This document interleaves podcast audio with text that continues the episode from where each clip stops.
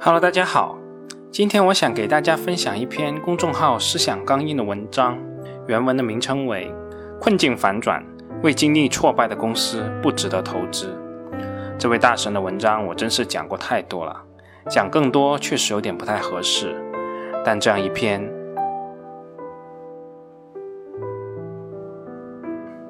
失败比成功更容易凝聚共识。苏格拉底说：“未经审视的人生不值得过。”这个信条被我用在投资上，就变成了：“未经挫败的公司不值得长期投资。”我喜欢平安，跟大家想象的稳得一匹的大白马不同。这家公司在2010年之前，因为经营太过激进，数次陷入经营的泥潭。我喜欢茅台。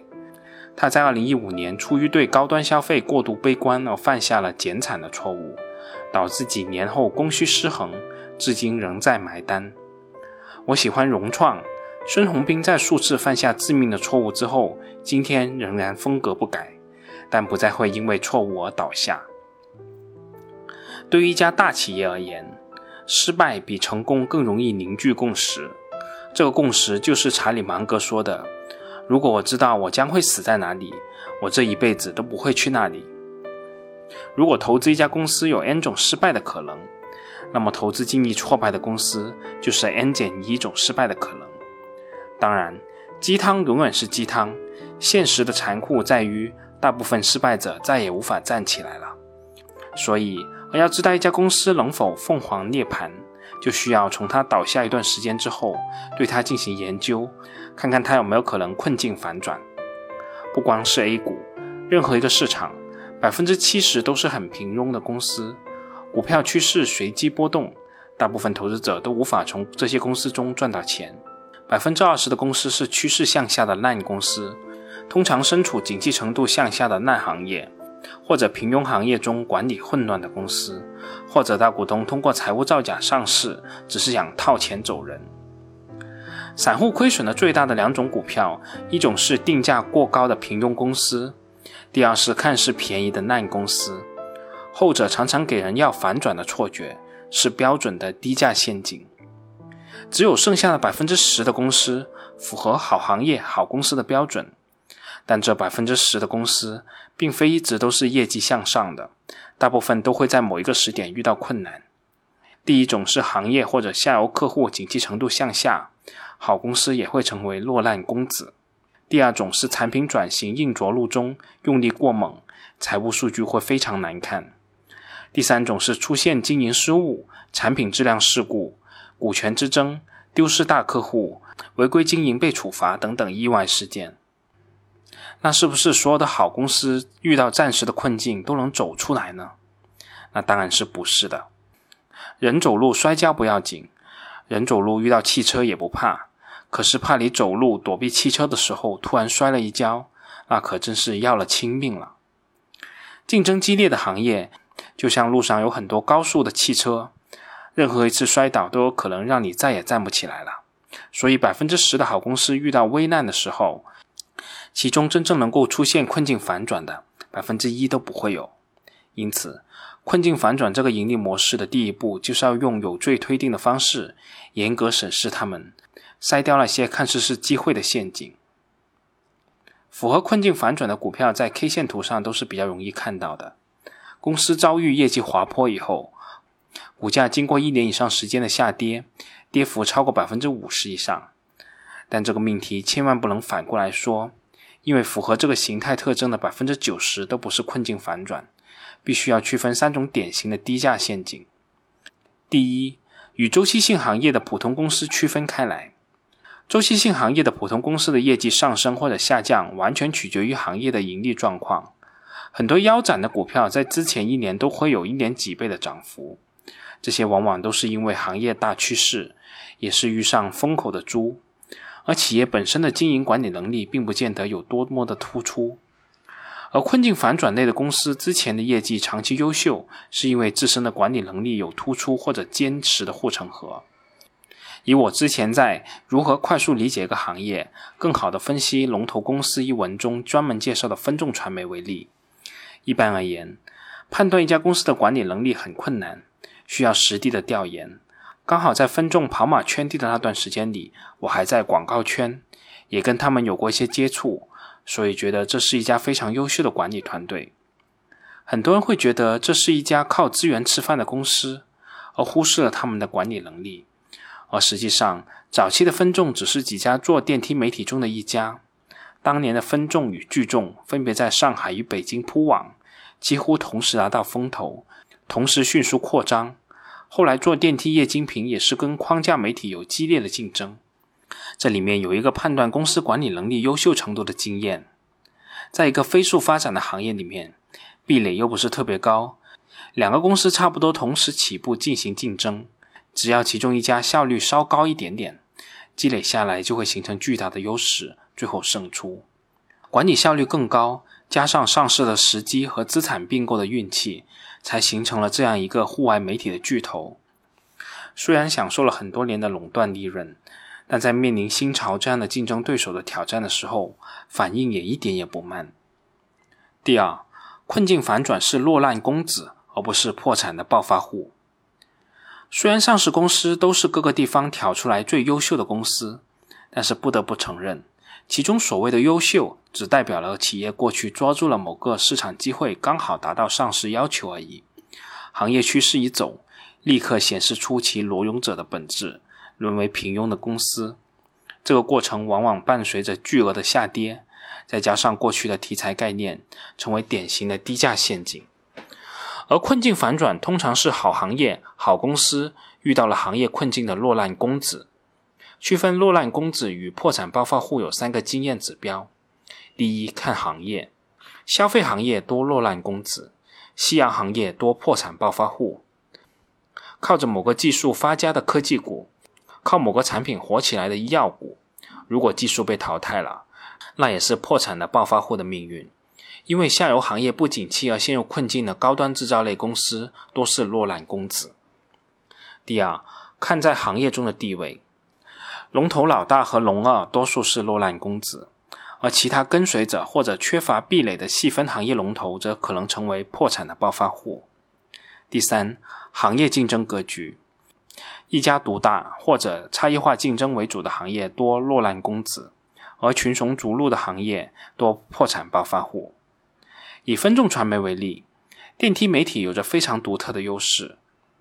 我在《如何快速理解一个行业，更好的分析龙头公司》一文中非常具体的介绍过，分众所属的电梯媒体同样是一家独大，而且电梯媒体的上游是物业公司，这又是一个集中度非常之低的行业，一家家的谈判非常的麻烦，而且谈下来，大部分资源的分众可以说处于极为有利的谈判地位。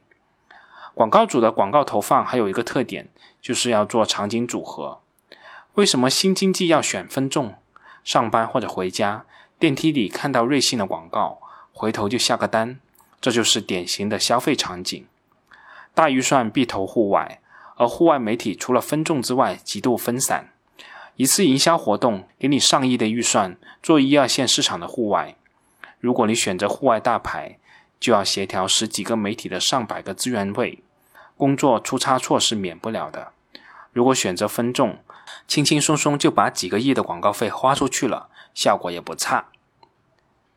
竞争的格局也尤其重要，即使是符合困境反转的少数股票，真正能反转的成功率也并不高。有一句古话叫做“造化弄人”，一些好公司如果因为某些外部的因素而发展停滞，可能引发连锁反应。如果刚好有一个强劲的对手，使优秀的人才和大客户流失，这就是摔了个小跤，也有可能引起高位的截肢。君子之泽，三世而斩。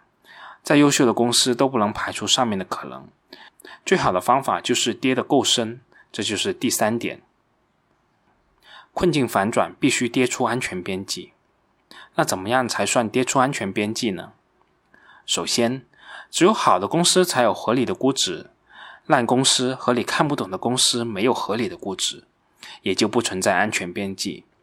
你想，人家五十块买的股票跌到十块钱，你再买进，如果最后退市了，大家的损失都是一样的。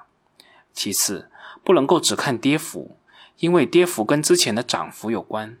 二零一五年股灾的时候，高点跌下来几个跌停才是半山腰呢。最后也不能看市盈率，因为 P/E 估值的前提是盈利稳定，而这一类公司刚刚反转了，特别容易被当成垃圾股炒作，被价值投资者嗤之以鼻。我在《如何快速理解一个行业，更好的分析龙头公司》一文中，为分众测算的安全边际用了两个方法，一个是假定未来景气恢复，市场可以接受的估值。既然我们认为它是一家困境反转的公司，那么它就一定能够再次超过前期的业绩，那么就意味着股价一定会超过前期的高点，这就是困境反转的投资目标。再用一定的贴现率倒推。一个假定今年景气是最低，市场可以接受的估值，这个方法通常是在牛市上涨的氛围中才能用。不过，对于困境反转类的公司，安全边际通常也不够安全，所以操作的难点不在于价格，而在于仓位的控制和介入时机的把握。从理论上来说，很多陷入危机的好企业，就像又回到初创企业的状态。困境反转更像是风险投资。但风险投资对初始企业的了解和介入程度，以及投资条款对自己的保护，远远高于二级市场的投资者。所以，困境反转类的公司特点是确定性低。根据确定性低确定仓位的原则，则应该是清仓。具体应该是多少呢？我的经验是这样的：首先，根据你的投资习惯去决定最高的仓位。比如，确定性最高的股票单只最高仓位不能超过一成，也就是百分之十。那么，介入一只困境反转，在没有完全走出困境之前的公司，最高仓位就不能超过百分之五。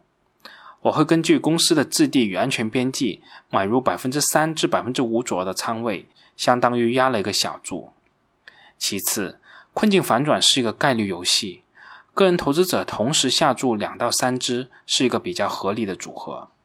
再次，由于这类公司的变数太大，占的仓位又占的仓位又小，不值得花太多时间去研究，最多看一看年报和深度的研究报告，更不要盯盘。最后也是最重要的，对于困境反转的公司，股价有时会先于业绩见顶，有时候后于业绩见底，所以我们不能够根据股价去反推经营状况。必须设立一个指标和一个期限去判断它是否真的会反转。比如分众，因为自己的经营没有问题，所以最重要的指标就是下游那些经常投的品牌广告行业，比如说新经济、汽车等行业是否能够复苏。一旦这个指标实现了，不管它的股价是否能够验证这一点，就不再是困境反转的公司了，而是根据基本面判断是获利了结还是进入。成长加仓和价值中枢的模式，而参与困境反转的机会的另一个麻烦是迟迟不出现反转的信号，所以另一个操作的重点就是介入时机的把握。一家公司在经营好的时候，很多问题都是被掩盖的，一旦出现了漏洞，所有问题都会爆发出来。想要解决，五至六年之后再反转也是有可能的，比如说分众。下半年走得很强，经营数据也有所改善，但它真的走出困境了吗？我不知道。它的上一个景气周期是新经济推动的，现在却是风投最困难的时候。哪一个行业来填补新经济留下的窟窿呢？消费品吗？本地生活吗？现在还看不清。如果下一份财报让赌反转的人失望了，回到五元附近也不是不可能的。所以，即便反转是大概率的事件，时间也是个大问题。如果需要花到四到五年才能到达前期的高点，你介入过早，投资回报率也划不来。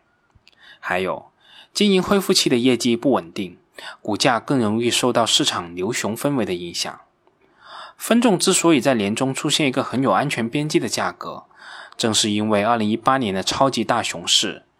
因为大量确定性很高的公司也跌得很惨，主力资金一定会先挑选这些，主力资金一定会先挑选这些落难的大白马，时间上又多给了半年的机会，直到下半年，几乎所有确定性的品种已经炒得很高了时候，才轮到这一类落难公子。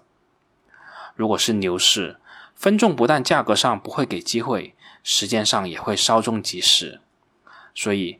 困境反转的股票看似机会大，其实很难操作，而且有很大的风险，需要你有一定的信息综合能力，需要相当的投资技巧和心态，以及组合挑选的淘汰制，再加上仓位轻，胜率也不高，最终盈利也会很一般。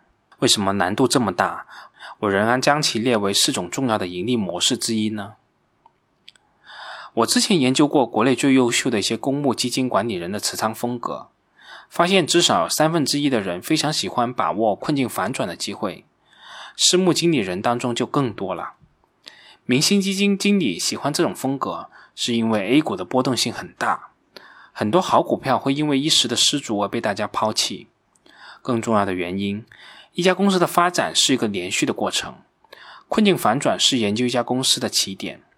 无论是成长股还是价值股，即便你没有把握好困境反转的机会，只要研究充分，那么接下来的成长加仓和价值中枢的机会，你就做得更有把握了。从另一个方面来说，只有经历过困境反转的公司，才是值得投资的好公司。说起中国平安。大家一定觉得这是一个稳上加稳的大白马，有些人甚至说是唯一可以不看基本面长期持有的公司。然而，在十年前，中国平安却是 A 股的一个熊孩子。二零零七年上市圈了三百多亿，半年后突然宣布蒸发一千六百亿，标准的垃圾公司的手法，不但自己跌停，还把整个大盘拖下水了。至少在保险这个行业。当时大部分人看好的是中国人寿，因为中国平安在最初的一段时间里，确实不是一家令人省心的公司。早期的经营非常激进，所以相比同行，经营上的危机也特别的多。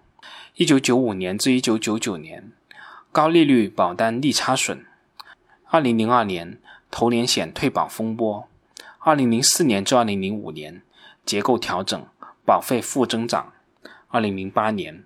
海外投资巨额损失，特别是在二零零八年，平安投资比利时富通集团遭受巨额损失，最惨的时候浮亏二百二十六亿元，股价最大跌幅百分之八十五。只看股价和财报，平安就是另一家中石油。只有深入理解平安的经营逻辑，才能看到困境反转的可能性。我前段时间看到了2008年平安证券邵子清的一份研报，中间有一段话：每一次考验都有所不同，相同的是没有带来毁灭，而是行业的变革。利差损使得公司强化了保险精算的职能，投连风波使得公司开始注重客户的细分，强化风险管控，结构调整触发了万能险的诞生，优化了产品结构。提高了代理人的人均产能，资本市场的潮起潮落使公司反思风险承受的底线，并着手培养投资文化。在此之后，中国平安的业绩一路稳步上升，不过还是经历了2010年至2015年长达六年的底部横盘，去消化过高的估值。所以，2015年之后再买中国平安的投资者应该很庆幸，就像是一个曾经的浪子。更懂得进取与稳健的平衡。在今年的十一月份，平安的新增保费的下降，让很多人又恐慌了。